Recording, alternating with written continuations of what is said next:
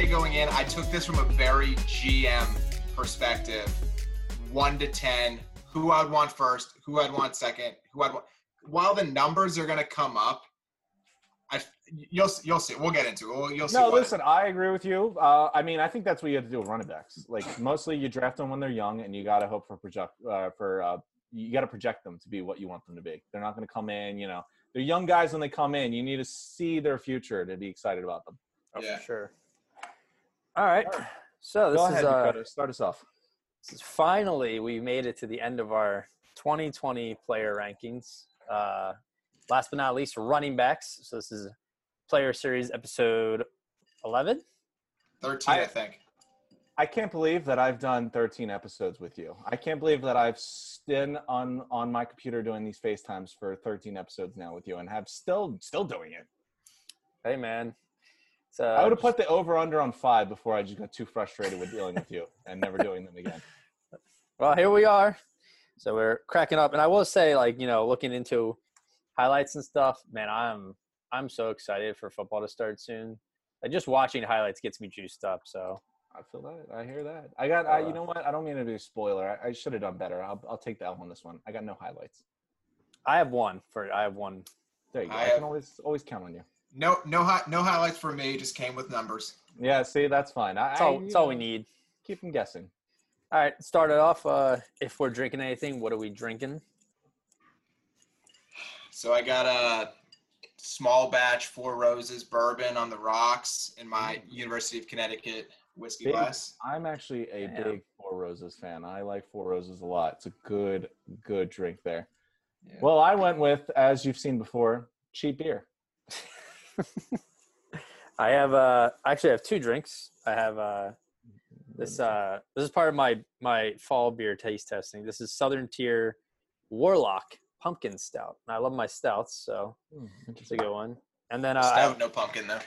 yeah, and then I have uh, just some water and a nice post phase and cheesesteaks cup that uh, Oh. Tim's mom Oh, Tim's at mom made, which is very Yeah. surprised.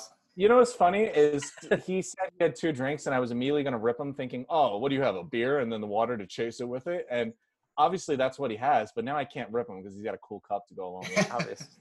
Did I tell you that when your sister came, she was knocking on the door, and my brother was like, "Oh, did somebody order food?" So I was like, "Ah, somebody else is gonna get the door." And then she sat there for like two minutes. I was like, "I'm so sorry, I didn't realize it was you." But cool, I got, I'm glad I got it.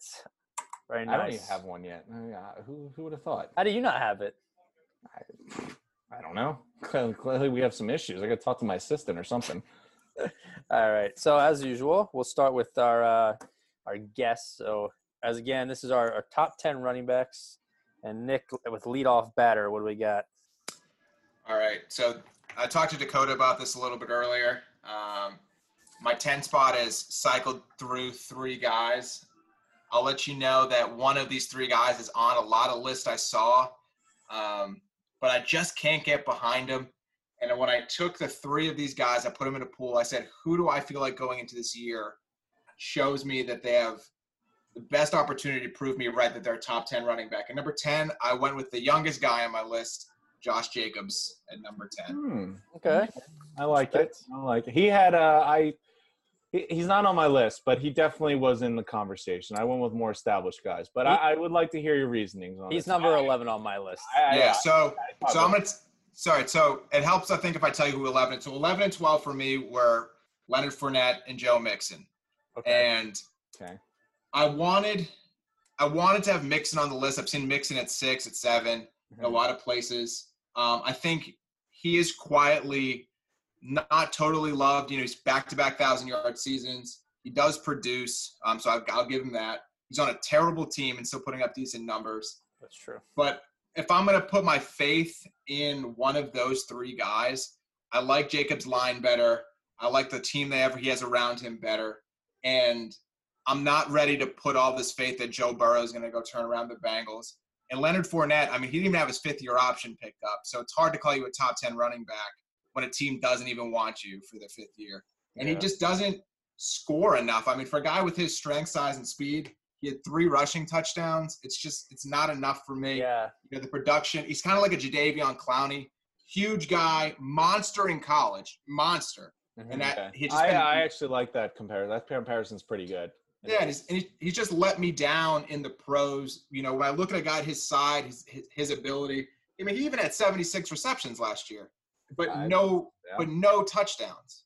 And it's like, I wonder where, like, where is that gear? I wanted him to be there. I had him in there, but at, at the end of the day, Jacobs gave me 1,100 yards in only 13 games last year, and I just feel like there's way more upside with him. And I like his line better.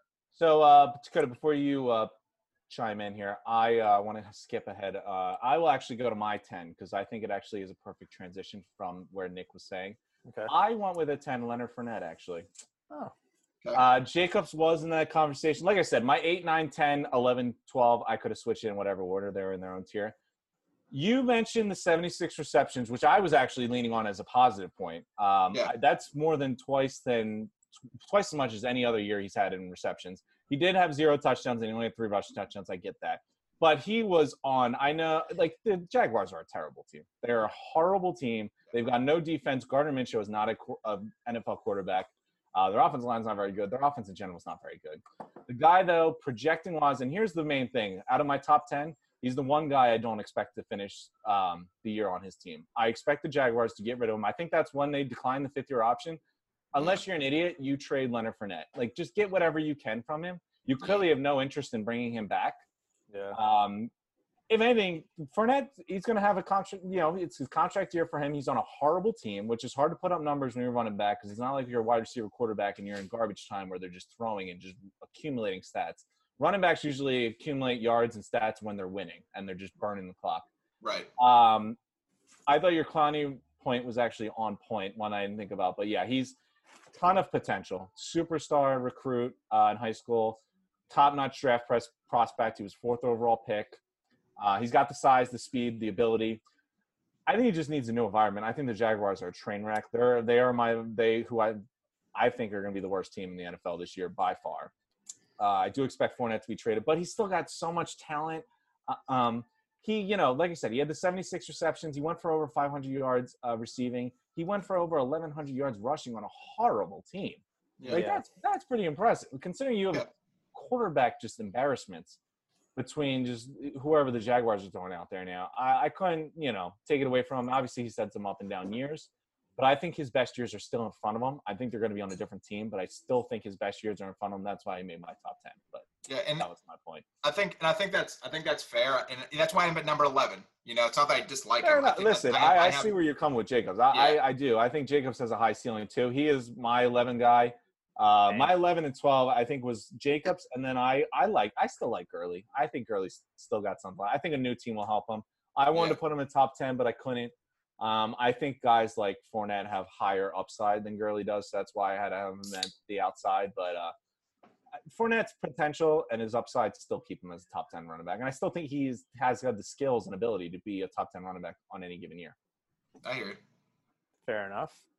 Yeah, I mean, I I've never thought of that comparison of Clowney and and uh, Fournette, but it really is. It hits They- home. It's work good. You so know, well super together. athletes, su- super size, high draft picks. They haven't been Sup- bad. I wouldn't say either of them have been a bust, Right. but neither of them have been have given you what you I expect. yeah, I wouldn't say They Fournette was a bust, but like he was taken fourth overall. You would have thought, you know, they get a little more out of him. It just seems like the production, like thousand yards, is definitely impressive, but it's like Yeah. A thousand yards where, like, you still only had three touchdowns. The Jaguars didn't win many games. You know, it's like Oh, They were, they were also both number one overall recruits out of high school, like yeah. any position. mhm. And then when they went to college after their freshman year, people were saying, "Why did they stay in college for three years? This guy could go to the NFL right now." Mhm. And then they went to the NFL, and they they both haven't had poor careers. But when you set the bar where you do with the two of them, it just leaves a lot to be desired. No, I, I agree. That's why I really I I'd be stunned if Fournette finished this year with the Jaguars, especially when you mentioned the fifth year being declined. There's no reason not to trade him. The team's going to suck. They have no. He's not going back. They of course he's not going back. They're going to be awful. Like it, I would say, I am a big supporter of running backs are worth the money, but on good teams. Bad Yeah. teams should never invest in a running back. It just doesn't make sense because you have so many other holes and so many other problems that running backs are the cherry on top of the sundae, but you got to build the sundae first. They're not the ice cream. They're the ones that make you a good from a good team to a great team. They don't take a bad team and make them good. Right. You said he declined the fifth year option, so is this he's This- played this this is is his fourth year. last year. Yeah, he's a free agent Yeah. after this year. That's why I would be stunned if he doesn't get traded. They'd be Yeah. idiots not to trade him. But Fair go enough. ahead, Dakota. Go Alright, to- yeah. So my number ten, uh, this this guy was the he moved around the most between like seven and like twelve in my list.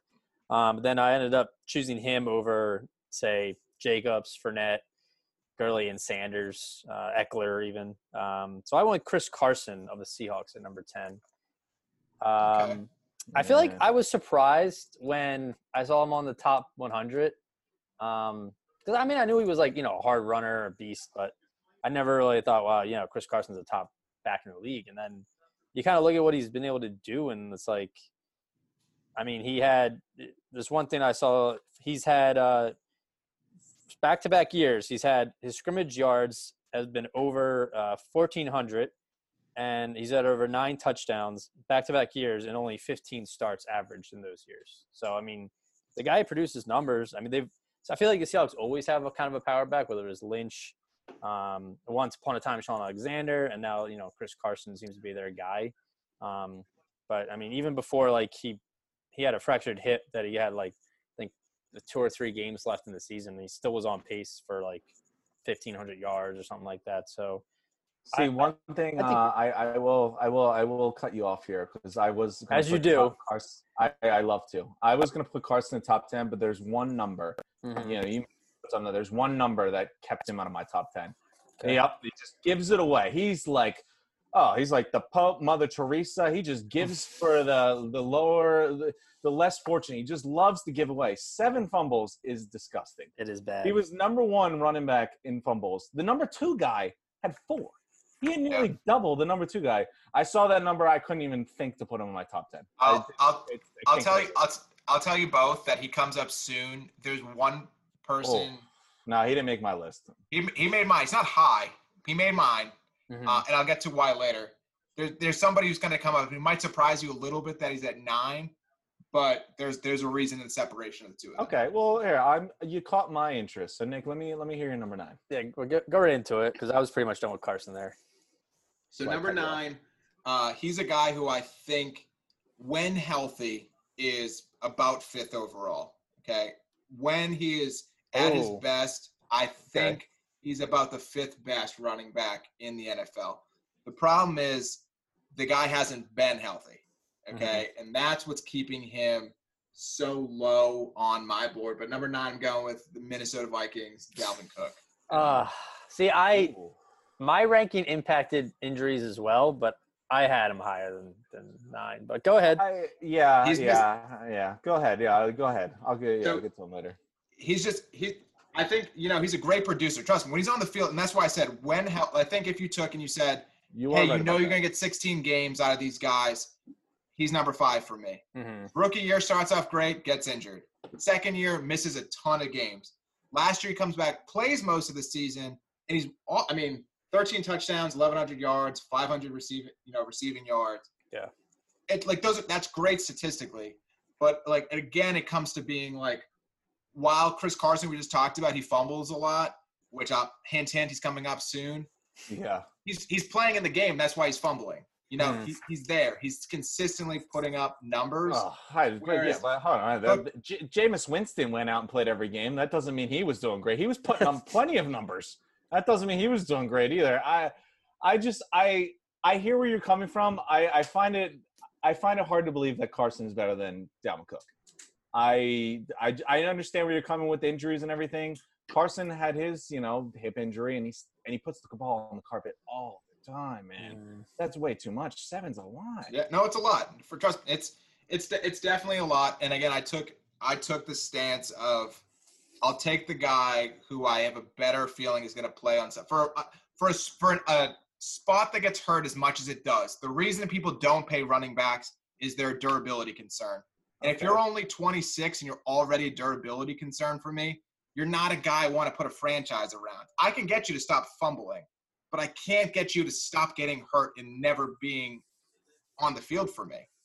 Yeah. No, listen, I I hear you. I hear you. I I see where you're coming from. I I just I I think Dalvin Cook. I, I understand the injury thing, but I, when you when he's healthy and he's on the field, he is he is For a sure. top five talent. No, for sure. I, that's that's the first thing I said. When healthy, if you told me I was going to get 16 games guaranteed, I look quick, real quick look. I think I'd have him at five. I think if I knew if I was going to get a full season, I think I'd have him at five. Fair enough. Fair enough. Yeah. Well, I mean, I, I, you know, I have him different on my list. We'll get to him later. But um, number nine, I went with not a guy I honestly am a huge fan of. Uh, he's never really blown me away. I've never bought in the hype, but I can't ignore the 19 touchdowns he had last year.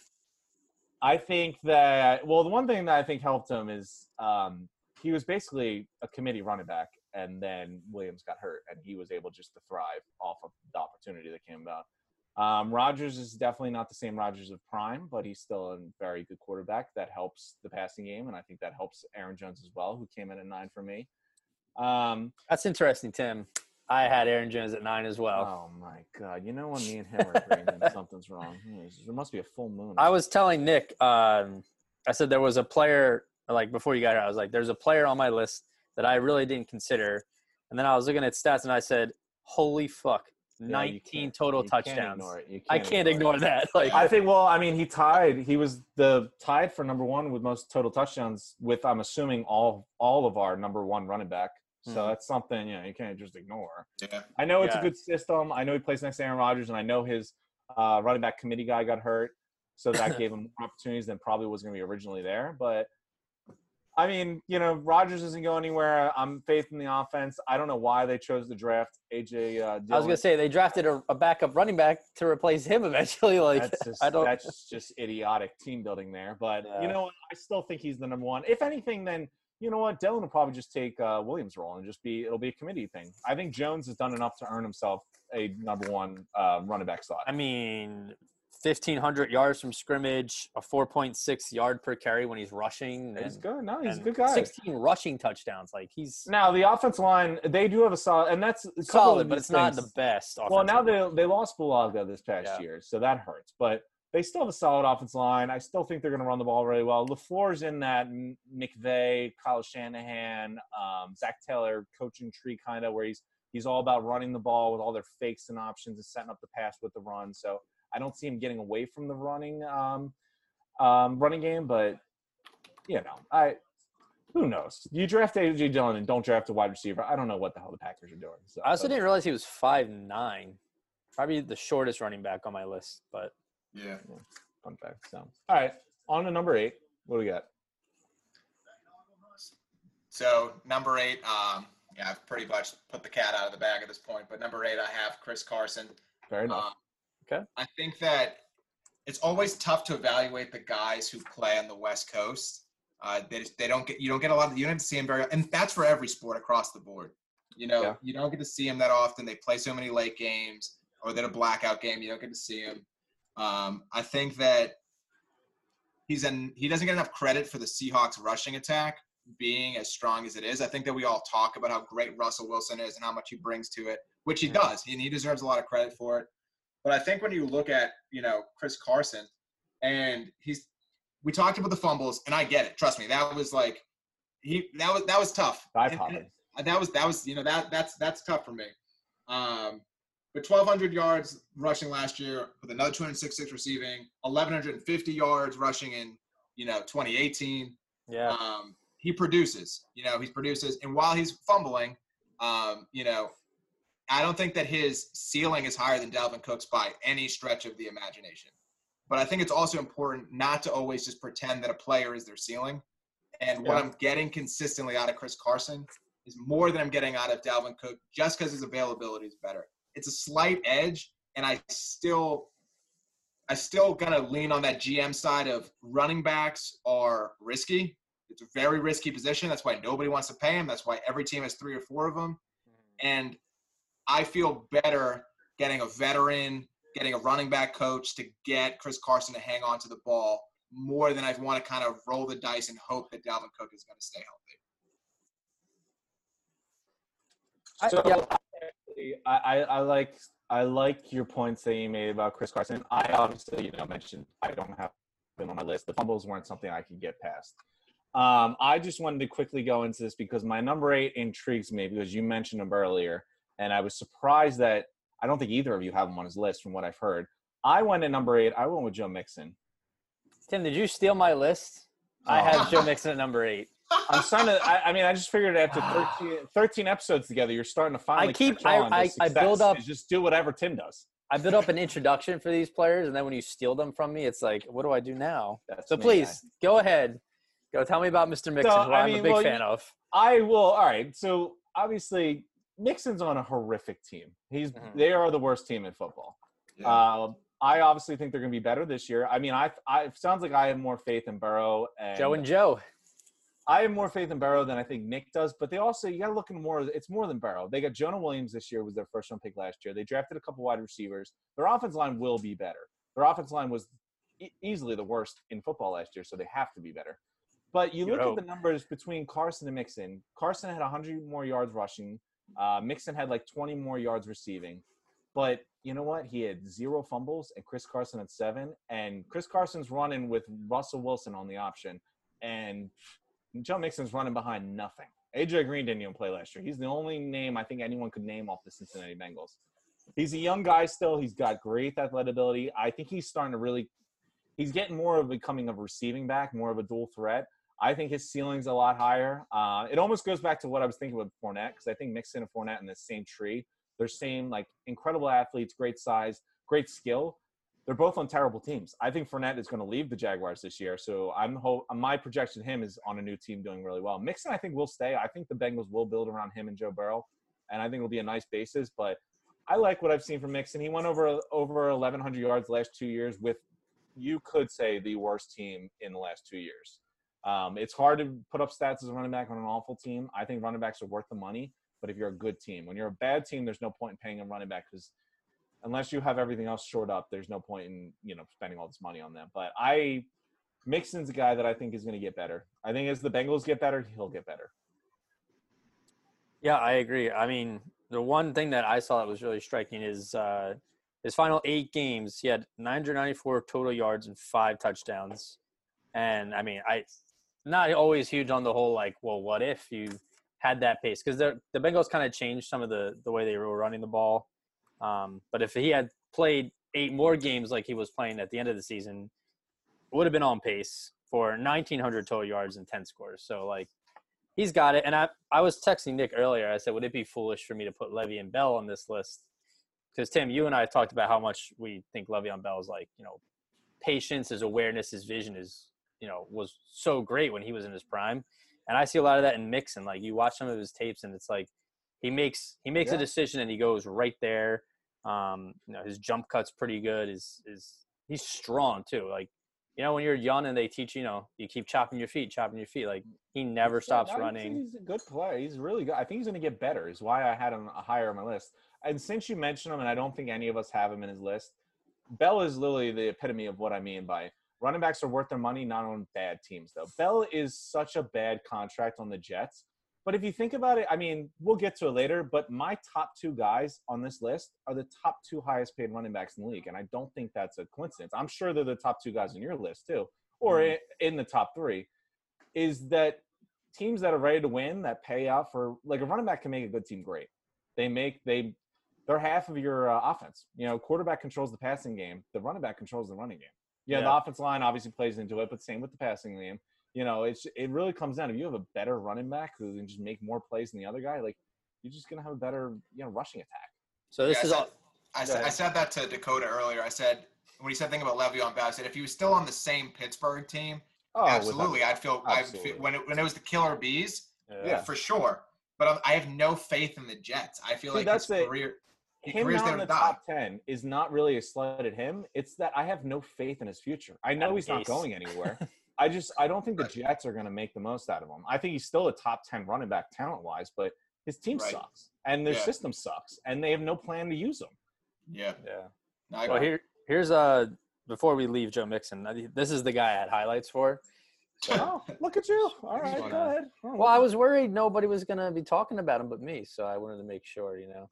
Oh, All there right. we go. Can we get a full screen this time? Did we Oh, I- learn? Don't worry, I uh, Alright. Just need to get to the part. I mean, most people would have it queued up and ready to go, but hey, you know, it's, your second time. at Don't this- worry, it's right here. All right, so Go ahead. His first one. This is against the Steelers. Yep. Takes a little sweep. Oh, look at that. Who's that? One of our top uh, defenders we had in uh, TJ Watt. Get off me. Look at this. Nothing here. His blockers suck. No, they're all. This is the problem. They're all looking at him when they should be facing down the field blocking someone. So there's one, two, three, four, five, six Steelers ready to make a tackle. I'm gonna go past you, you, you. Strong legs all the way through. First down. Yeah, no, listen, I, I think I think he's a good player. I think he's on a terrible team, Oh, he is. but uh, I, I I think I think as they get better, he'll really start to shine. I mean, he's yeah, he's going into his third year, fourth year now. Yeah, I mean, here's he- another one. Oh, this one's a good one. This is against the Patriots. Nothing there. Nothing. Again, his offensive line's looking the wrong way. I this is a this is the Bengals in a But look at it. Number seventy-seven is on a knee. Just- I don't know what he. that's- He didn't so- realize that the national anthem was done a quarter ago. yeah. So he breaks one tackle, gets through it, set- he's on his feet. Again, the strong legs, gets past him, outrunning a cornerback all the way down the field, still running, takes Stephon Gilmore to take him down. My last thing before we let Nick get to number seven is that name me another two-win team that had a running back go for over eleven hundred yards. right? It just, just doesn't make sense. It's like Maybe the they don't Jaguars. they don't coordinate. You know, you when you're when you're a horrible team and win two games, your running back usually suffers a lot too. Yeah. And then here's Yeah, the and- last one.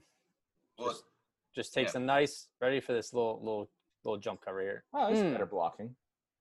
And then him, stiff arm. Nope, I'm gonna keep going. He's just so powerful, but he's like it's all contained. He's like yeah. Mm. I don't know. I just see a lot of Love Bell in him, and I hope he, you know, I hope the Bengals have some positivity with with Burrows now. But I don't mm, know. I No, think I, uh, I, I agree. I, it's, you know, I think he's great. Listen, I, I, I, it wasn't a slight against him. I mean, I, I told you he's like number twelve for me. Yeah, you know, yeah. and I think had he played on a team I actually wanted to watch play football, maybe I would have mm-hmm. him higher. See, that's that's No, the key part. but That's the key part. It's it's it's tough when you have a guy who's on a team that's that bad. Even watching those highlights, while he individually is so talented, when your highlights have your lineman looking back at you and you have to break and you have to break six tackles, Mhm. It, it, it's just hard for me to project that you're going to have great numbers again. It's- I- I It's can't fair. deny It's fair. I agree and understand your reasoning. That, that's good. But I, I, you know what? I, I have a little. I think I have more faith in Burrow than, um, than you do. But I, I think Burrow will be pretty good. I mean, the, the, their team's going to get a lot better. If you think about it, AJ Green didn't play. He's going to play this year. Jonah Williams is going to play this year. They drafted a couple wide receivers. You got Mixon already. Burrow's going to come in. It's not just Burrow. They have a lot of good stuff coming for them this year. But Yeah. I mean, we'll see. I, I like Mixon. I think he's got the talent and the ability. I'm hoping that the Cincinnati can build a team around him and you know make the most of it, so it doesn't become a Fournette situation. Because at this point, I think Fournette is dead and gone, is leaving. Uh, If he doesn't get traded this year, then the Jaguars are foolish. He's leaving in free agency. But you know, we'll leave it at that. But what do we got at uh, what do we got at number seven? So number seven was uh, a guy I did have at number nine, uh, but I could not get away from the 19 touchdowns. I just couldn't. Interesting. I felt like that was too dis. I felt like it was too disrespectful to have him that low. Yeah. I also am very big on like what is your trend, and he's played three seasons. Each season, his total yards has in- increased 500 a year. So I'm seeing a guy who's getting he's getting his feet underneath him. He's understanding the system better, you know, and there's something about that amount of productivity. And also, he tied Nick Chubb for most broken tackles in the NFL for running backs. Guys know got that. power. Guys can punch it in. You know, drafting AJ Dillon hurt. You know, obviously that's didn't make hurt, it didn't make sense. it's it well it it just it just shows that you're not committed. It shows that Yeah, you know exactly.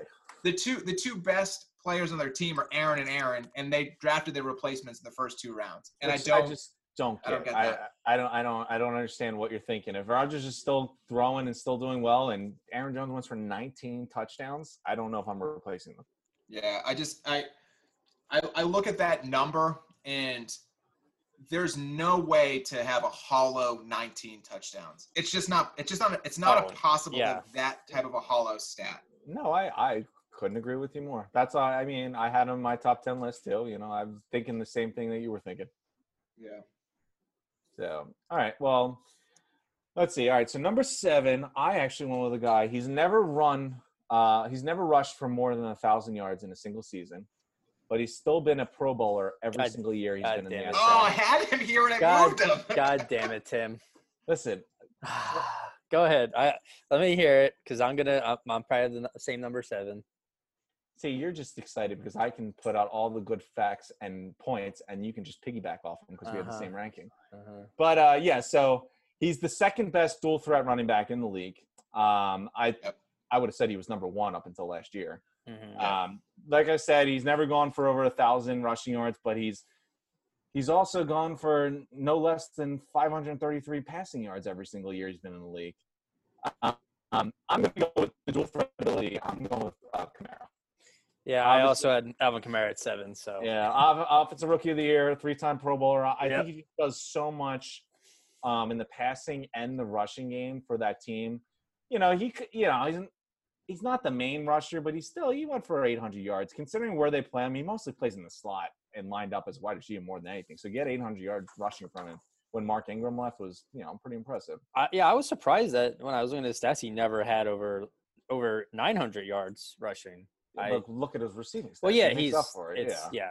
he does He's it guy all. that comes close to nearly like he's like 1800 yards scrim like Well- scrimmage yards every year, but doesn't run for more. Well, than see, you you say that you say so. Last year he had 797 rushing yards, but he was averaging 4.7 yards a carry. So like if Oh, he yeah, had more volume carries, he would have had over a thousand yards. his rookie year, he led the league in yards per attempt with 6.1. So, Like, oh yeah, I see that now. Damn. like, yeah. Well, now that you see it, because I just Well, that, you know, that that's why I moved him out of this slot into a higher position. A lot of the re- Fair points you guys are making, I had him there honestly because I saw the never over a thousand.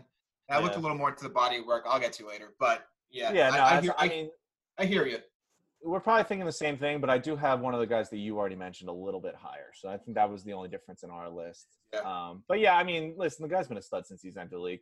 I think it helps a lot that he plays in an offense where Michael Thomas and Drew Brees are on his team, and the offensive line is as good as they are. Um, but at the same time, he hasn't missed a beat. He's done everything. He's done more than what they've possibly asked. Mhm. Um, I think he's really good. I think he's, you know, Latavius Murray was fine, but I think they would really benefit by bringing in a, a better quality number one running back, like when they had Ingram there, and that's when he really flourished. Yeah. But uh, you know, I I put Kamara at seven. He also's got a, you know, he had injuries this year. He had the knee injury because I made a fantasy bet this year on um, me and this other guy having a shaving down to a mustache, and of course I had Kamara, and he decided to get hurt and not play the week that I make the bet. So you know, nice. that one hurt me a little bit.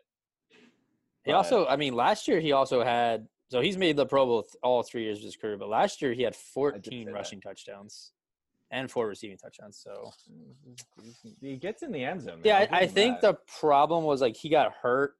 I don't think he played every. Let's see. Wait, yeah, he played wait. 14 games. So how many touchdowns did he have He last did year? have 14 rushing touchdowns last No, he year. didn't. That was 2018, there, guy. oh, I meant that. last last year. Last year. Last the, okay, so 2018 he had 14. 2019 he had. Five. Um, but Can like we, mute- can we mute, you- mute you? You're not bringing much to this table. You're bringing stats up from 2018. I'm sorry, I'm I'm the potatoes and the vegetables of this conversation. I'm helping fill your plate right now. Oh, okay. So you're the boring stuff that everyone scrapes off to the end. Sounds about right. Good. With that Uh, said, let's go on to number six. Yeah, let's just keep going. Don't give Dakota more time than needed. Oh. Um, so no, number six, um, I mentioned him earlier. He t- was tied for most broken tackles in the NFL with Aaron Jones last year, 32 broken tackles. Uh, massive yards on the ground. I mean, just under 1,500, eight touchdowns, almost 300 receiving yards. And his rookie year, he was only four yards away from a thousand. He's at 5.1 yards per carry career average and he is the lead back for the Cleveland Browns, Nick Chubb. And uh, I love what he's producing. Um, I thought in college it was kind of tough that he had Sony Michel with him at Georgia. He had kind of like do that little split time thing. Georgia- And I think that his Yeah, position. And I the injury gonna- too. The injury yeah, really hurt and, him. I- and I think. think and I think what's going to keep him from my number five and why he was at number six is uh, Kareem Hunt still on that roster. And when Kareem Hunt Yeah. came back at the end of the year last year, Nick Chubb's production went down. You know, he had I think only two of the last six games went over 100 yards. Um, you know, and I think that Kamara, what I get from Kamara, which we, we just talked about a minute ago, I have a better feeling that he's going to be featured. Plus, this I like the O line better. We'll get to that. But Nick Chubb, I got to tell you, I'm super impressed with what he's shown in the NFL so far. I mean, if he puts up another 1,500 rush yard season, very good chance, you know, he's in the top five next year, if not top four. Um, Yeah, I mean, like I like you agree said, that. he he had nine on he almost had a thousand rushing yards. He had eight touchdowns and only nine starts, and he was sharing time with um, Carlos Hyde and Duke Johnson. So like yeah, you No, could he's tell the talent good. was there right away. stud. We'll, we'll we'll see him later in the list, but uh, Pretty alright, soon, now- but yeah. Number six, I went one of Nick's guys, and you know what? Normally, I do ding on injury because I do kind of, you know, as everyone knows, in my three pillars, it's last year, next year, and if I started my team with you. And considering he's only played 29 out of his 48 possible games in his three-year career, is eye-opening. But you know what? The eye test, he is still a top five running back when I see him out there. And I have faith because he's still young. It's not like he's older and he's getting these injuries. He's still young. I mean, the the injuries he suffered were his rookie year and his second year in the league. So I went with the Minnesota guy. I went with Dalvin Cook. You know, it's not fun when we agree, Tim. Ah. And at number six, I also had Dalvin Cook. I just and I'm just, starting to think our list is going to be exactly the same from here on out. I just can't believe it took you 13 episodes to start catching on to what the right list was. I'm going to be done this beer by the next guy because that's how annoyed I am that you're matching with me. Well, it's a win-win for everyone. But I mean, listen, Cousins gets the noise because he makes all the money, but that offense runs through Cook. Everyone knows Yeah. that. You know, you had Diggs and Thielen ripping Cousins in the middle of the season up until they played the Eagles, and that solves all quarterback and offensive woes. But this offense, it runs through Cook. Cook never missed a beat last year. He played 14 games. He was still a Pro Bowler. You know, 11 over 1,100 yards. He uh, he's a, he's a dual threat too. You had over 500 yards receiving and over 50 50 receptions. He didn't get as many, you know. He had, well, he had 13 rushing touchdowns, but receiving touchdowns he didn't give him many. But I think on the field when he's playing, he is a top five talent. It's on the field and playing his hard, and I understand where you're coming from with Nick, but I still think that his talent alone was something I had to keep. And he's young. That's that's my my like main argument against his age, uh, 25. his injuries is that he's Yeah. still young. Like you know, he could still I hear if he puts together a couple years and stays healthy, no one will even remember the injuries. I No, think for- the For sure. I think kind of what I was gonna was like he did play um besides the two games he missed, he was pretty healthy that whole year. And he's as far as I know, healthy going into one. this year. So that's where I kind of moved him up as because I probably would have put him right at nine if if there were still like super serious concerns as of right now. I mean, I still think he's kind of fragile, um, but I think like the talent, like you were saying, you guys were saying, is like My thing is, uh, when you have an offense, you have an offense with Thielen, Diggs, and Kirk Cousins. You gave all the money in the world to, and you're a fool to think that offense doesn't run through Dalvin Cook. Like Oh, it doesn't matter who's out there on wide receiver, quarterback. That offense runs through Dalvin Cook because he's the best player on their offense and arguably on their team. You know, he's he's a stud. I mean, yeah, don't get me wrong. Like I He's said earlier, if, if you told me he was going to be healthy for all 16, I think I have him at number five. I agree. You know what? Dalvin Cook reminds me of like when I say like he takes a running backs are bad are bad contracts on bad teams, but he can take a good team to great. Dalvin Cook, when he's healthy, he takes that Vikings team from good to I won't say great, but better than what they can be. Kirk Cousins needs a running back like Dalvin Cook to lean on. He's not a quarterback who can just sling it out regardless of who's around him. He needs that running game to be the priority for him to succeed. So, all right. Well, with that said, it's time to crack that top five. top five. so top number five. so number five, um, I felt like it was disrespectful to have somebody who's made the Pro Bowl every year of their career not be in the top five at their position. Mhm. Uh, his numbers last year didn't really jump off the page for me. It did take a dip in rushing yards, touchdowns, receiving yards after Mark Ingram left. He did play through injury last year, and I think that's important to know. He wasn't healthy, but he was still Oh, without a battling. doubt. Yeah. So he's he's still battling. Um, the Saints added Emmanuel Sanders, and they may have one of the best O lines in football. So when I take all that into consideration, you know, I'm going into a year, and I had to put my money on who's going to be the Pro Bowl running back. You know, who's going to be in this team, who's got best ch- best chance to finish in the top five. I feel like Alvin Kamara would be one of the safest bets to finish in the top five when I put all those factors together, especially in an off season where you're not getting a lot of time with your team. You got Drew Brees at the helm. You got Sean Payton. You got one of the best lines in football. I mean, he's got all the protective factors as a running back that you want to have in order to have a productive season. And for that reason, I had to keep him in the top five.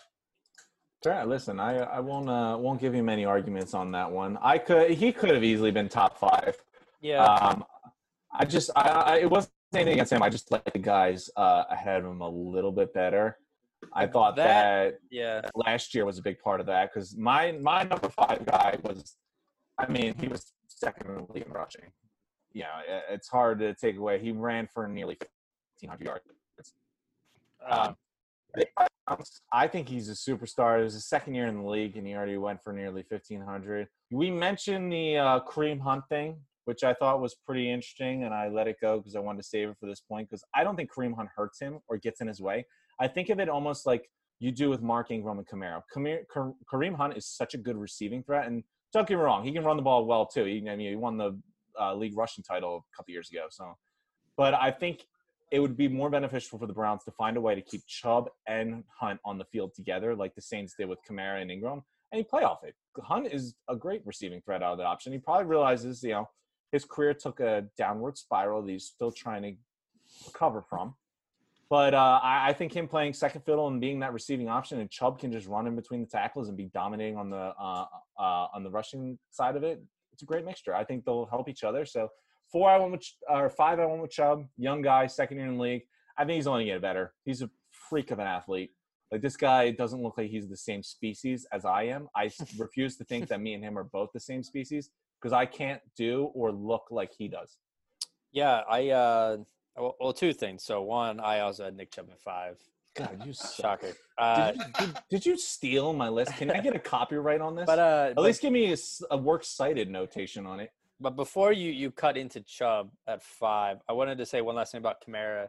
Um, uh, that was the one thing that I just felt last year he was just a little inconsistent, and I don't know if it was because a lot of people looked at his fantasy numbers and how they weren't as you know as as great as he usually is, but um, it seemed like just some games he wasn't as effective, and whether that was him learning to play without um, you know Mel or um, what's his name Mark the guy on the Mark Ingram, yeah. And not to say you know his uh, his backup was as such, but getting to be fully integrated in that number one RB slot definitely I think took a little bit of a learning for him. But like you said, Nick, I think he's still talent wise definitely top five. I mean, he can came out of nowhere as a rookie and he can do it all. Um, but then yeah, like literally what Tim was saying about Chubb though is like, and I I've tried to be reluctant on players that only played a year or two, but like he just he's scary. Like I don't I wouldn't want to try and tackle him. It's Absolutely not. I think Hunt playing next to him helps him. I think Chubb doesn't have to worry about going out for pass because nowadays your running back has to go out for a pass or two every game. Yeah. Chubb never has to worry about that as long as Hunt's on the team because Hunt's a much better receiving threat. And you know what? It'd probably benefit Hunt to, you know, slide into a backer bowl and, you know, ease into things again, you know, fix his public image, catch a couple passes, you know, be that second fiddle on a, you know, a decent Browns team or a good Browns team and see Mhm. where it takes you next time. Maybe you get another lead role that way. Uh, I think it helps him to be the second fiddle, and I could not picture two guys that will fit better. Hunt's a great receiving threat, and Chubb is just a beast when it comes to running. And you even look at it like Chubb had, you know, 36 receptions. So it's like defenses have to say, oh, great, this fucking monster is still going to go out wide at some point. Like he could still catch the ball. Like, so uh, yeah, I, I think he's great. And he's, he's more of an old school running back, I would say, more of like between the tackles, I'm going to run you over. Mhm. Um, but, you know, like, like Nick was saying, them Georgia running backs are a different breed. Uh, I think Todd Gurley was from Georgia too. So Yes, he Well, was. Yeah. Uh, Uh, listen, you look at Nick Chubb; he doesn't look like the same species. there's there's someone else on my list that is definitely not from Earth, but we can Oh, get to him. that, Oh, that yeah. funny. That funny. we'll that that you, funny you say that because uh, on to time for number four. Yeah, Yeah. So number so number four um, is the all-time high school leading rusher. He had Mm. High school 12 stats.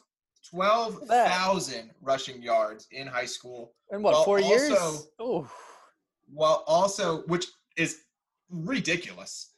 what's that? Uh, his like uh, three years, uh, th- three thousand a year. his his senior year, he had 55 touchdowns in high school football. He had 153 touchdowns in his high school career. Um, Wow. And while he's known to be as big and large as he is, in high school he also ran track. He ran an 11 11 in the 100 meter dash. I think, we, I think we have the same guy, and I, I like this build up. At uh at number four, one of the prides of Alabama, I'll go with Derrick Henry, We do running have back for the. I also had Titans. King Henry at number four too. Yeah. I gotta say, yo, my build up wasn't nearly as good as Yeah, yours. no, I didn't have that. Keep that going, list. Nick. Keep going. Keep going. So, uh, and, and and I'm not even gonna bring up when I when he was at Alabama. Uh, I watch a lot of college sports really closely. I follow a lot of these guys' stories. I think that that is always what inspires me to see why these guys play as hard as they do. Uh, Derrick Henry is actually his parents, uh, much like mine, were teen parents, but his parents were 15 and 16. Uh, his dad went to jail 20 times. He was in and out of jail 20 times. Uh, raised by his grandmother, just put all of that statistic against him and just balled out his entire life. And I just I pull for guys like that. You know, I, just, I love to see it. Absolutely, I, I I like Derrick. Obviously, you know he's the reigning rushing champ. Mhm. Um, you know, I, I I I can't really follow it up too much there. You know, you you really hit the uh, the uh, yeah. Uh, the good the dude's a stud. Like the Yeah. the Titans weren't going anywhere without him. I the, the fact that now that they signed him, which is okay, because the fact that they signed Tannehill before him is an absolute joke. If you think that Tannehill had more to that to do with that offense than Derrick Henry, you're insane. Um, the offense line, I think, will still be solid. You lose Conklin, which will hurt, but I still think Henry will be fine going forward. The guy simply cannot be tackled. Yeah. Um, I, I said he's that. like he's almost like it doesn't matter who's his offense line or his offense is because you still have to tackle him. It doesn't matter if you, you have nine guys in the box and you all beat your blocks. It doesn't matter if it looks like a Joe Mixon highlight because the guy's huge. You got to tackle him. That's that's tough. Well, that's what I was saying. Like, e- even though I literally just said I would never want to tackle Nick Chubb, I would rather tackle Nick Chubb than Derrick Henry. If I saw a 6'3", 250 pound guy running like I think he ran a four or five forty, clocked it 21 miles an hour, I would I would die. I don't like, and even like Nick was saying with like you know stats outside the NFL with his high school stats, his the season he won the Heisman with Alabama, I think which I think was his last season two over 2000 yards on only 395 carries like you can't be stopped and I fin- i'm glad that in the nfl he was able to finally translate that because his first he shared you know carries with um demarco murray for i think a year or two and then you know finally was that number one guy and i still love uh, that one picture where he's in practice i think it was from last year standing next Dion to Lewis. Dion Lewis, and it looks like Dion Lewis is his son, and he's at practice with them. Yeah, 'Cause he's a mean man. It's crazy. Honestly, I think I'd rather be hit by a car than Derrick Henry. I could roll over the hood of a car. I'm not rolling over anywhere on Den- Derrick Henry. I don't. It's not going to go well. But I think uh, I, I read this one um, article where it kind of described him as a, a hybrid Eddie George, and I think that's a pretty fair, you know, especially I don't know. the I Titan don't think he's connection. a- So I don't think he's a hybrid anything. I think he's a freaking Mack truck. I think I think he's a unique Runs over people. I think I think he's I think he's a pretty unique specimen because I've seen running backs who are big and break tackles, but I've never seen somebody with his speed and can move with his size as large as he is. yeah, That- like, I'm telling you, 11.11 100 yard dash. Are, are you even like fathoming? That's, fast. like, That's- are you even? That's a whole football field in 11 seconds. how that many is- running backs have we seen over six, like even six two or six one? Like he's six three, two fifty. Like not normal. Here's the ultimate sign of respect is uh, when they beat the Patriots, and then uh, the Ravens were talking in their interviews and like, yeah, you know what? The Patriots just didn't look like they wanted to tackle Derrick Henry. Yeah. We want to tackle him. And then you go get just steamrolled. And like, it doesn't look like you wanted to get tackled. Well, you didn't tackle him. It doesn't look like you wanted to. To have just in the playoffs, nonetheless, like every guy is giving you his best shot. And like, I, I don't want to hear the Tannehill nonsense because I, I literally think it's nonsense. I think he got into an offense that was perfect to his skill set, and he had a running back that was dominant. Anyone could run off the play action with Derrick Henry. Mm-hmm. Derrick Henry, he, he is an offense. He he is like I said, he's a running back that took a good team. The Titans were a good team, and he made them great and brought them an AFC Championship game just by being a steamrolling animal. Yeah, and they, they got an offense around it. they got Yeah, they got solid. You got AJ Brown had AJ Brown blew up in his rookie year. That's what Tannehill gonna say, yeah. his career. But you got to think that wouldn't have happened unless you had your number one option on offense. If it wasn't for Derrick Henry, none of that is possible. And that line's still intact. Their defense is underrated. I think. I well, think they a lost Conklin. They lost. Conklin. Conklin. They lost. Oh, lost. true, true. Yeah, but I think still. they'll, be okay. Yeah.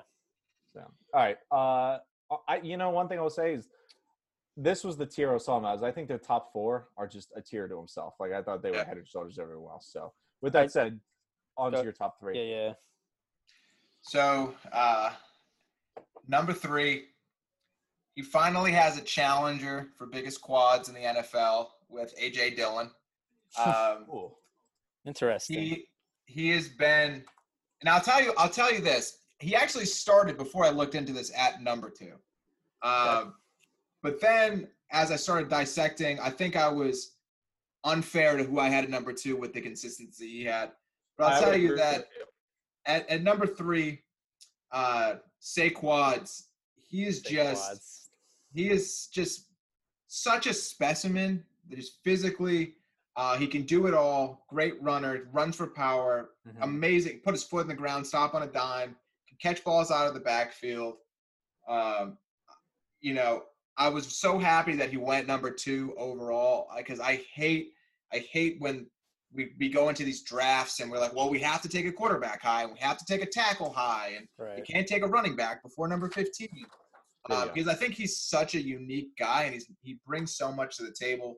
Um, I would I, I just want to see more from that offense.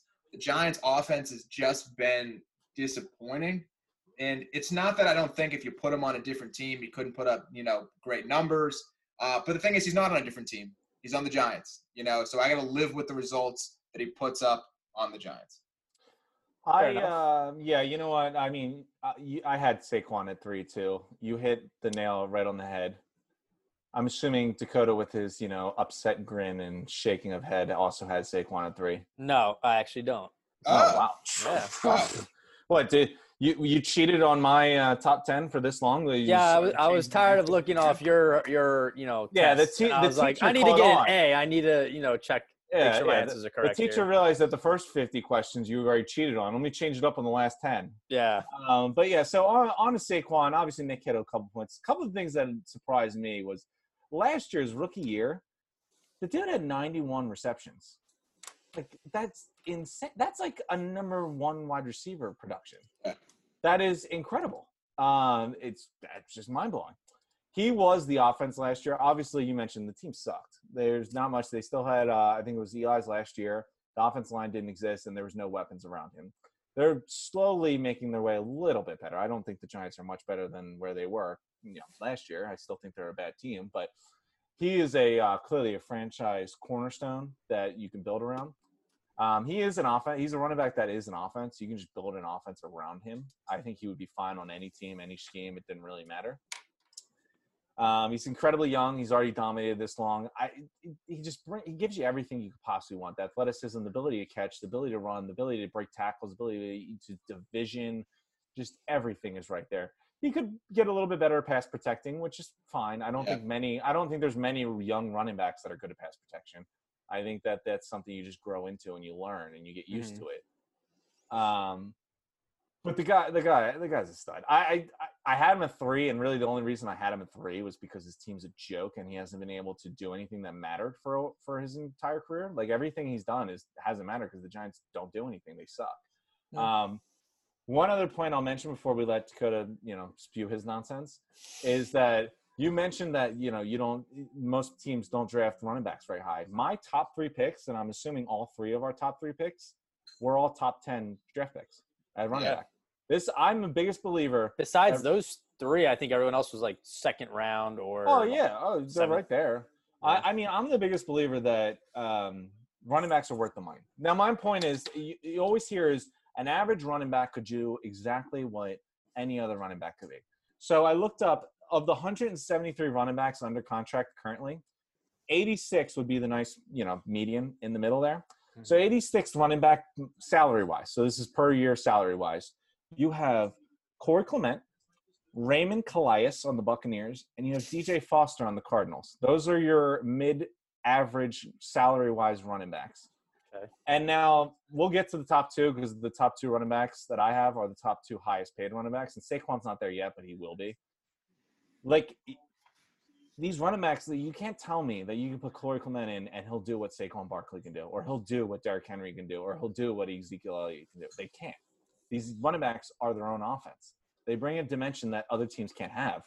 It's foolish not to invest in the position. It's foolish to invest in the position when you're a bad team. But when you're a good team looking to make the next step, oh, I'd go running back heavy. That's the that's the piece that makes you a better team. It's just a part of the offense. Everyone needs and strives and goes for a quarterback.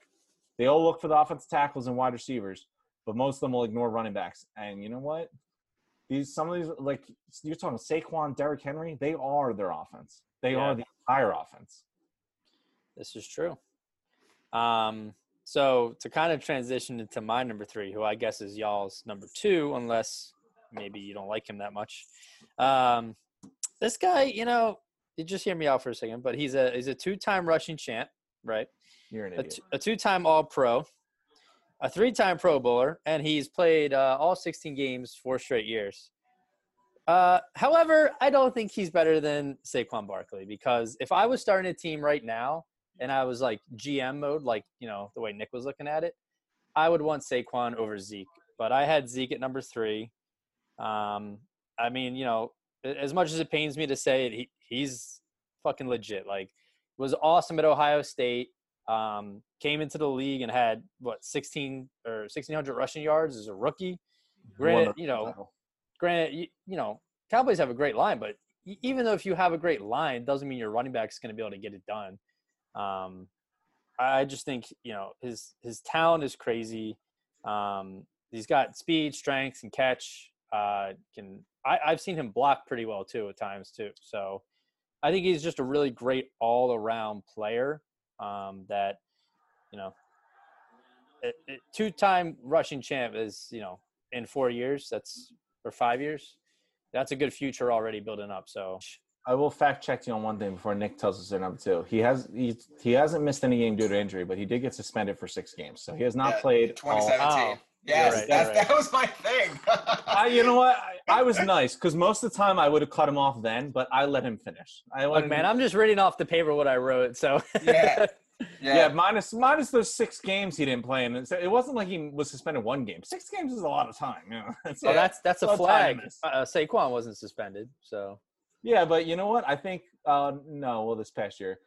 Well, I mean, if you take away the suspension year, you know, he's won two rushing titles out of three possible years outside of that. That's pretty freaking good. So, but Yeah. Nick, go ahead. shock the world. Nick, who's at number two? Well, at number two, I had Ezekiel Elliott, and so what I was gonna say, what I was gonna say, um, the guy over his four-year career is Mhm. averaging 1,350 rushing yards a season. 1,350, and one of those seasons he played 10 games, and in those 10 games he averaged 98 yards a game.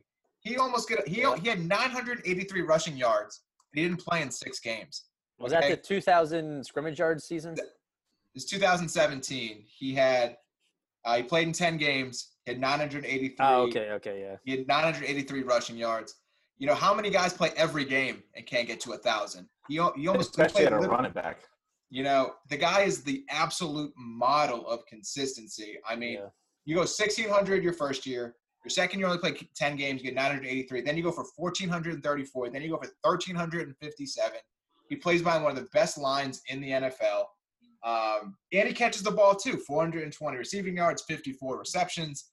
You know, while I like Saquon, and this is where I talk about like in betting and in legitimate rankings, you can't Mm. put who you like over who produces more. Okay, Yeah. I like I like Saquon. Okay, I like, but the the reality is Zeke has put up better numbers for longer, more consistently. I mean, yeah, but you Okay. can't compare that Giants offense to the Cowboys offense. That's definitely So, a factor. all right, hold but on. where does he play? But, but but but where does he? But where does he play? Like I don't want to hear, oh Bradley Beal is a better player than LeBron James, but they're not in the play. Like I don't want to hear that. Where do you play? That- It's yeah, what are you going to do this year? So I know Nick. I, I actually couldn't agree with you more. I also had Zeke at two because I'm not an idiot. Um, a couple of things. Obviously, I mean, most of you said it. Two-time rushing champion. We're not going to ignore that.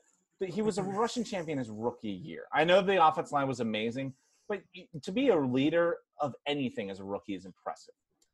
Um, I, uh, you know what? I lied to the class. Dakota triggered me. There's an. I have a video. There is another reason why I took you, you Zeke just looked up a video, but okay. No, no, no. I knew about this video, but I, I, I didn't think I would actually have to use it until you mentioned something. so I, what did I? I said the biggest weakness of Saquon Barkley was his blocking. Zeke can block very well. and that's one of his biggest strengths. I would actually say. This So looks thi- like a Saquon uh, highlight. Look at Saquon right here. This is Saquon, as you Uh-huh. might know. We're gonna watch him try to look at Jamal Adams here. He's gonna run. Saquon's gonna try to block, completely miss him, and then they're gonna take the ball. That's Jamal. Adams, He's a safety. He's not a freaking edge rusher. our number you- one safety. It's Jamal If Adams. you if you can't block a safety, you can't block anyone. Oh my god! Did you have the highlight of Saquon jumping over a guy who was standing straight up? That That's irrelevant to blocking. I'm talking about blocking. Zeke is an incredible pass blocker. He blocks very well. And you say, oh, Jamal Adams, all this, dude, he's a safety. If you can't block Jamal Adams, you can't block Von Miller. You cannot I'm block, not. No, he should have blocked him. I agree. block But I'm. TJ Watt or Aaron Donald. He will get better at that. I think he will. But Zeke is already much better. Um, Zeke's got two-time rushing champion. And plus, I have more faith in the Cowboys offense going forward than I do the Giants. The Giants offense line, even though they've thrown a ton of money into it with Solder, they traded for Zeitler and they drafted Will Hernandez. I still have more faith in the Cowboys offense line than I Giants do. And Travis Frederick retired. Zeke is going to be all fine. His offense line is great. The offense around him got better. Saquon is still dealing with a middling offense that they're still trying to build around. Zeke, I still think is the better runner. Um, he's Yeah. dude's a stud. I he runs people over. He's agile. He brings a little bit to the passing game, uh, and he can block. You know, he's all around a very good running back. And he's been a great running back since he's entered the league. He's consistent. Obviously, the only games he's missed is when he gets suspended. But you talk about he led the league three years out of his four in yards per game. Like that's not something you just make believe.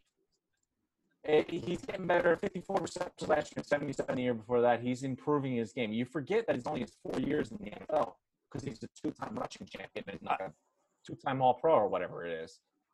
I mean, that's. I had him at three because he's great. I'm just like I'm saying straight up. You give me. I. I feel like if you swap them, like we've had this conversation before, if you swap, put Saquon on the Cowboys, Zeke on the Giants, I don't think Zeke would see the same production because you see Cowboys backups still. You know, there's been Cowboys backups that get 100 yard games. Now that's not taking away from Zeke. Zeke is great, and I think you know he'll continue to I I don't. know. I you're like the Zeke was drafted fourth overall. The Cowboys were not a good team when he entered the league, and he won the rushing title. I mean, don't get me wrong. They got Dak in the same draft, so getting a franchise quarterback that same draft and he playing the rookie year helped them a lot. But it was not a good team that drafted him. The Giants weren't a good team when they drafted Saquon. If But- if you're a defense, you got to account for Amari Cooper. You got to account for Zeke. You got to account for Dak because he can run. You got. Amari's only been there you for gotta a come couple- Amari, Amari, Amari wasn't there when Zeke won the rushing titles. I mean, I'm talking right now because you always like to talk present. You're accounting for CeeDee Lamb now, Michael Gallup now. Who Wait, do the Giants have that you have to account for Wait, you're besides helping, Saquon? you're helping my argument. No, Yeah, that doesn't that I- doesn't that doesn't help the argument. I'm choosing Zeke because I think he has a better future ahead of him. That's Right. what that was my main argument. Is Well, because no matter what the Giants do, the say they they still suck. Can, we, but we're can, we take a, can we take a moment? Can we take a moment? The Hall of Fame, when they go to vote on the people who played right now, they Mhm. don't go, well, if he got to play on this team. No, they say, what no, is your body of work? Yeah. What did you do? Not did you get to go to this team? Not Right. did you get to have this situation? What did you do with what you had? Nick And hit it right Saquon's done a lot with what he's Nick. Look hit at it on the head. They were both top five picks drafted by bad teams. They both went to bad situations, different situations, but they were both top five picks. Neither of these teams were good. It wasn't like they were drafting, you know, later in the first round they got them. And and Zeke has just thrived. Okay, and this is as an individual player. And as an individual player, I think Saquon has a higher ceiling as a pure running back than Ezekiel Elliott does. Well, Zeke we- ran for two rushing titles in his first three years, so Can his ceiling must be up to Ah. Can we, me- can we can we take a moment? Can we can we take take one moment? Okay.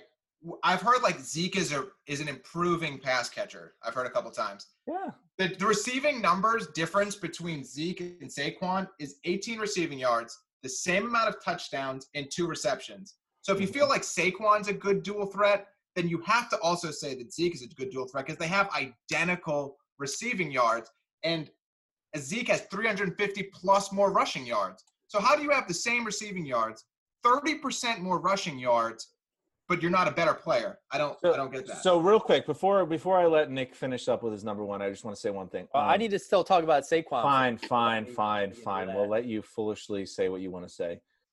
Zeke has run for has had more than 300 rushing attempts three out of his four years. Obviously, the one year he didn't do it was the six games he got suspended that Gazelle never heard of. Um, with that said, he doesn't miss games because of injury. Saquon got hurt this year in his second year in the NFL. Because he's the only one touching the ball. hey, hey, excuse me, I let you talk. Zeke had 300 rushing attempts three out of his four years. What do you mean he's the only one touching the ball? Zeke has touched the ball nearly a thousand times in three years.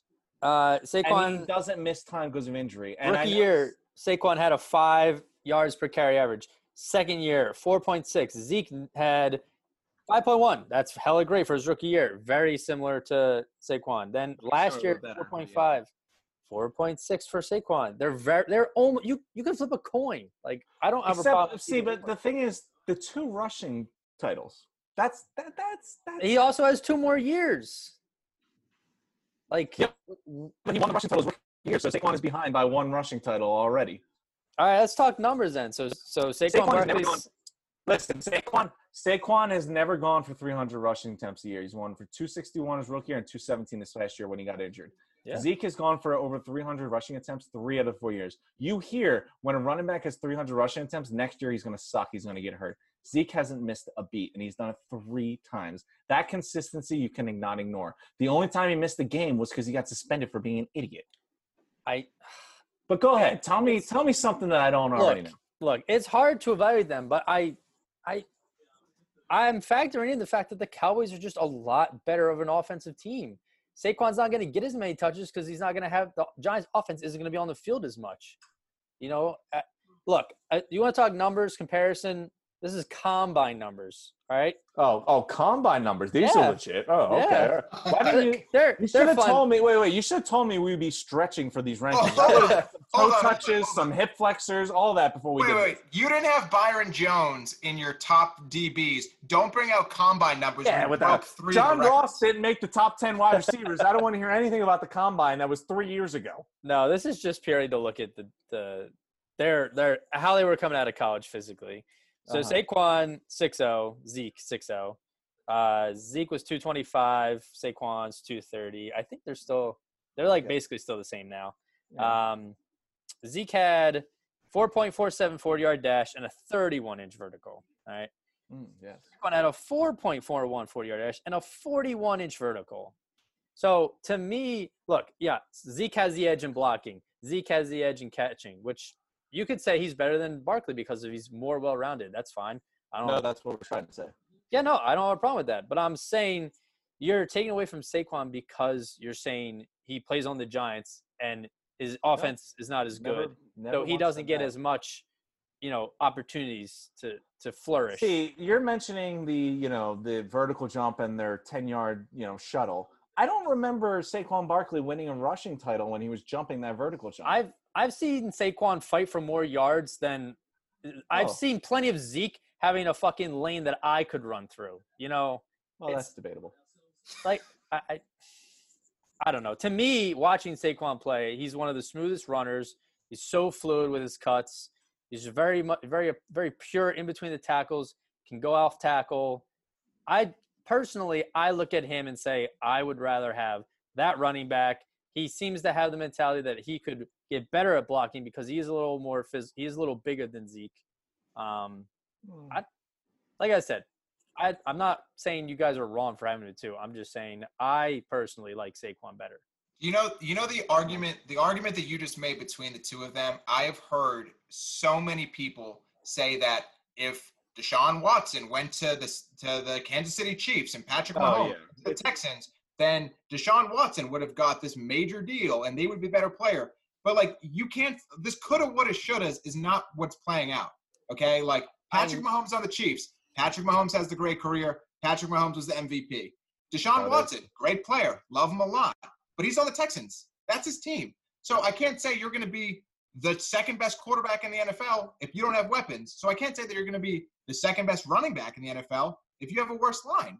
Like you, your your argument is we can't count it against them, but the problem is their numbers at the end of the year matter based on where they play. So that can't be like a handicap. That's got to be what's going to set you up to have the year you're going to have. Um, I, yeah, I listen. I got nothing more to say. I, I think I said what I needed to be. You know, I- you're. it, it it's it's going to be a revolving door. Uh, all I'm saying is that you're that that whole thing. I get it. You can't say what if he was on this team and what if he was on that team, but like at the end of the day, you know, if you have a great player helping you, they have great offensive linemen pushing the way for Zeke. You know, if if you know some of the greatest quarterbacks of all time never had any like besides like Brady, most great quarterbacks had at least one receiver that they relied on, one tight end that they relied on. You know, it's like you need players around you, and I just think Saquon does more with less. Is all I'm saying. All right, well, hey, you know what? We listened to your argument, whether we believe it or not. You know, is up for discussion. All right, let's but- move on to happier thoughts, Nick. All right, do All you right, have number one. This should be uh, this way. This has got to be like I, this is like the eighth week in a row where we all you know. I don't think we've. Yeah, rarely do we not have the same number one. So all right, Nick, So- this off. So number one, uh, quick anecdote. I am a Denver Bronco fan, and one of my one of my first one my first favorite Bronco, but he was a guy I liked really ear- early on. Was the father of this player. Um, the Broncos before the draft were getting ready to try to trade up to get him because of Wow. the connection. Didn't think I'd be hearing a John McCaffrey, uh, you know, reference. Ed, in, Ed in this. McCaffrey. It's Ed. It's Ed McCaffrey. Ed McCaffrey. Um, sorry, I'm on, sorry. Tim. You're right. You're right. Fact No, check, Tim. I, no, I dropped the ball. I thought it was, I, I dropped the ball. So, uh, but they end up not being able to to move up to get him, um, and he's gone on to have what I would argue was one of the most amazing dual threat seasons. I mean, 1,387 rushing yards, 15 rushing touchdowns, with a go with 1,005 receiving yards, another four touchdowns, 116 receptions, and 107 receptions in 2018 goes to run CMC Christian McCaffrey. The Goat. I uh I honest I had him at one two. Obviously, you know, Nick So did had I. a great lead up, and I'm sure Dakota will tell us some nonsense that you know we don't need to hear. But I will make this one short because I think we all understand that he's amazing. I don't think anyone argue that he's the number one running back. Um, obviously, at 116 receptions, that ties the record for a non-wide receiver in receptions per year with Ertz. Um, he had 1,005 yards receiving. Just to put it in perspective, uh, DJ Chark, a number one wide receiver in the NFL, had 1,008. Mike Williams, a very good number two wide receiver in the NFL, had 1,001. And, oh, everyone's favorite boy that loves to kill me because I didn't put him as top 10, had 1,035, 30 yards more than CMC, and that's Odell Beckham Jr. These are number one wide receivers, or Mike Williams' case, the number two that he's competing with. He had he was a top three running back um, in rushing yards with 1387, as Nick said the guy's a stud. He's one. He's a running back you build your offense around. Obviously, he deserves all, the contract that he got. Um, there's not much more to say. I had him in my fantasy team this this year, and I will Same. tell you one thing: if there's one person that understands how good he is, oh, it's me. Because I made a lot of bad decisions on that fantasy team, and the only reason I stood a chance that year was because McCaffrey was putting up like 40 a game. Yep. Yep. So while I do, uh, I do assume that Dakota made a lot of horrific mistakes in fantasy, and CMC had to bail him out. But you know, tell us something new there, Dakota. Tell us something good about your boy that you're wearing on your back.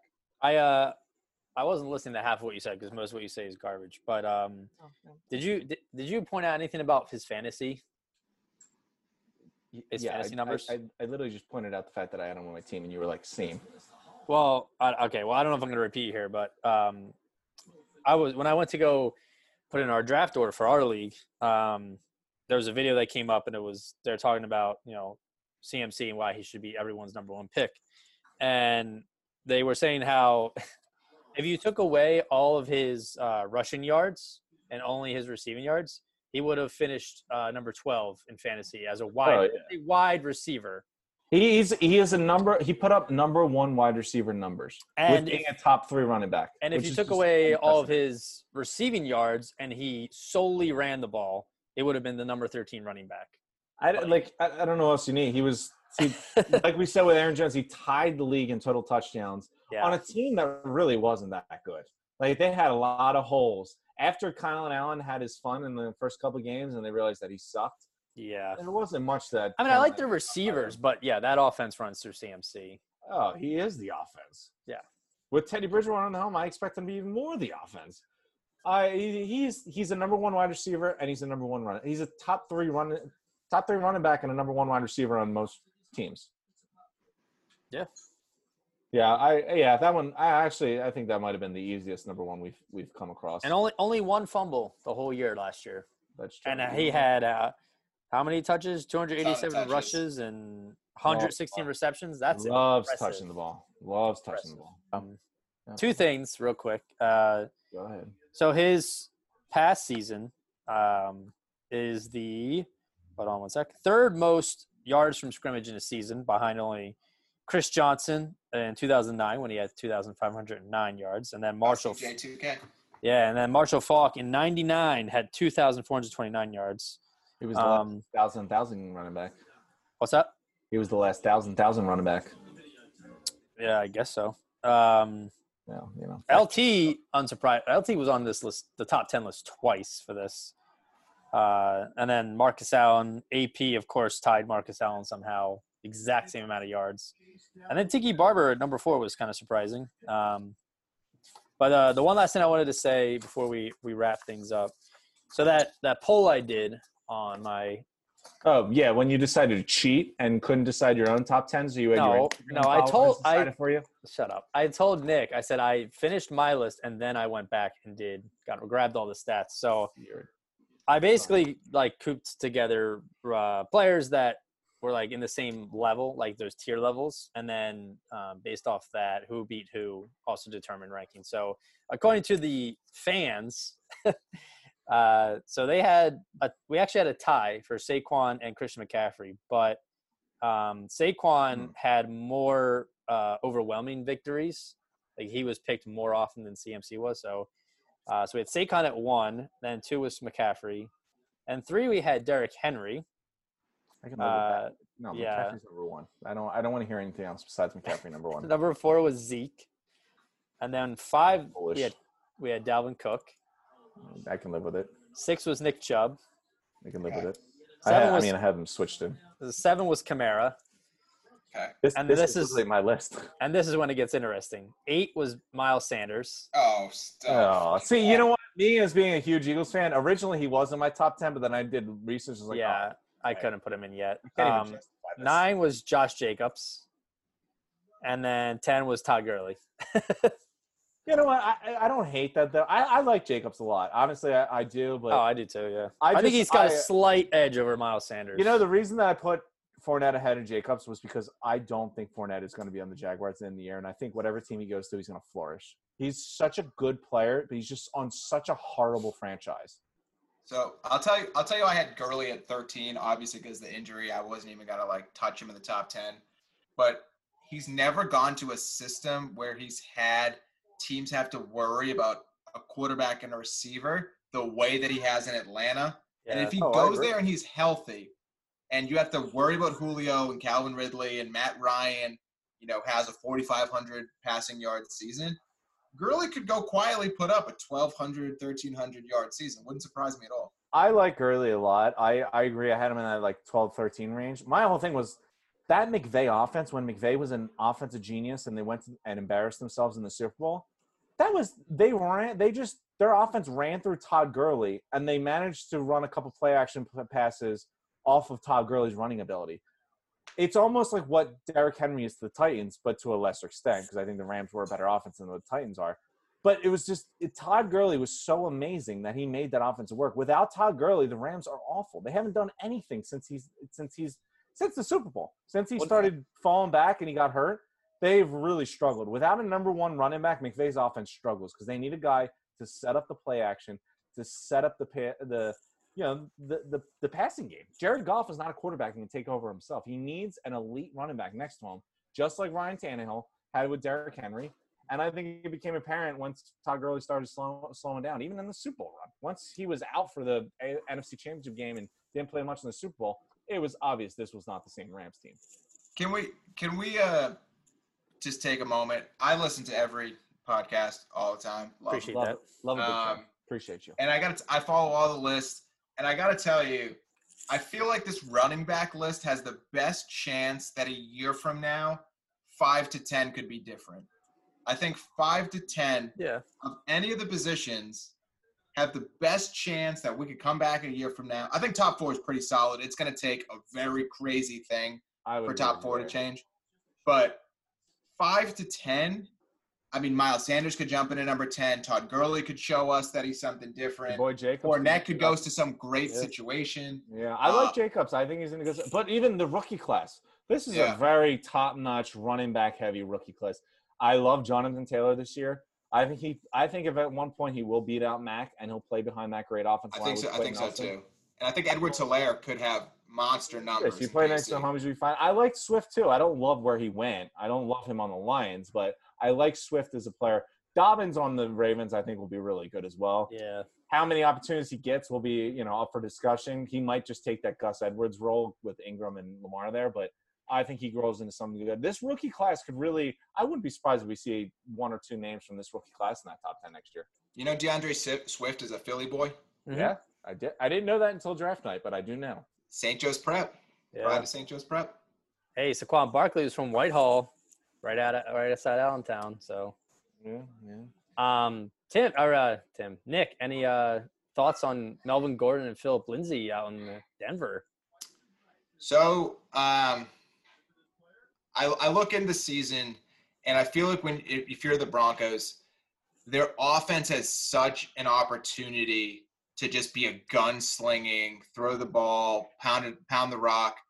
The question is going to be what Melvin Gordon are the Broncos getting, and how does Philip Lindsay do sharing the rock? Does does that affect him mentally? Is he cool with that?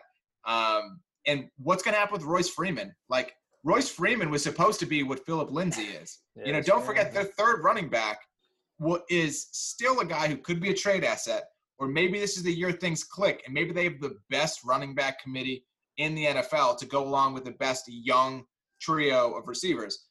The only thing that's going to tell is what Garett Bolles does this year. When you, their left tackle Oh, is yeah, so up in the air. is- He is such a. And- if he stopped getting penalties on him, he wouldn't be Yeah, so bad. and- Guy and- loves to do illegal things. Yeah, and and, and Drew and I will tell you on draft night, this is actually really cool. So I was I was at the red carpet for the NFL draft, and Oh, Garett shit, Bolles was there with his wife uh, and uh, his son in matching suits. And I told him that he was coming to Denver. And when they announced that he picked him, I could not believe it because I go in the back of Garett Bolles' mind right now. He's going that random Philly guy with the Denver Broncos champ Bailey jersey on told me I was going to Denver. And uh, so that was that was cool. So yeah, thing. let me get some lottery numbers from that guy next time. Yeah. I uh ending on one thing just because I'm about to pee my pants. Um, I like Gordon. I had him on my fantasy team a couple of years ago. I think he's very good. I thought the holdout was a complete mistake. I think Le'Veon Bell just showcased to everyone that holding out is not a good idea. That Missing Cook might games- hold out. Yeah, No, no. I think they uh, they resurrected that one. I think they did whatever they had to do on his contract. I, I Yeah. heard he's going to play, but it's just I think Gordon's a very good player. I think he hurt his I think he hurt his own value on sitting out. I think that was a foolish mistake on his own part. He let Ekeler go out there and dominate, Yeah. and then he came back and it just never fit. I like Gordon on the Broncos. I uh, I think he takes the mantle. I don't know what Lindsay will do. I've never been that high on Lindsay. I think he's made the most of his opportunity. He's been pretty solid. I know he's ran for a thousand yards back to back, but I think when it comes down to quality of running back, Melvin Gordon is a much better quality of running back than Lindsay is, and I'd be excited. Plus, he gives you a little bit of pass catching ability. All right. So that was uh you know, that went really smooth for a while, and then once we got to Zeke Saquon, my shit like got off the rails. Well, that's because you agreed with me for eight of the ten picks. I mean, yeah, you fucking stole my list. you my finally list. caught on, man. I want I want my name in the works cited. oh my god. Let just say, you know, quote me next time. I, I just well, I think I think I can speak And- for all of us saying I'm so happy football's back. I hope that Oh, we get a yeah. I hope that we get a full season. Um, no outbreaks, no corona. Just You know, I just I just I just We'll want to get my Sundays back. You oh, know, God, got, yeah. got a fresh a new a new TV setup for the season. Just like just ready for Sundays. ready to rock and roll. Oh yeah, how how big is that TV now? 65. Yeah, you're you're gonna be sitting pretty. I'm so excited. This is my first year where I can have the Eagles on local TV. I don't have to go streaming the Eagles off of some weird Chinese ridiculous website. Yeah, you were in Florida for a while, buddy. Yeah, Back- do like the Jaguars on national on local TV. Do I want to watch the freaking Jaguars? Does anyone want to watch the Jaguars? No, I don't. They Want don't watch the Jaguars in Jacksonville. I don't Hey, think of course they don't. Jaguars. Well, maybe that's why No for one the does. top ten, you got to see them so much.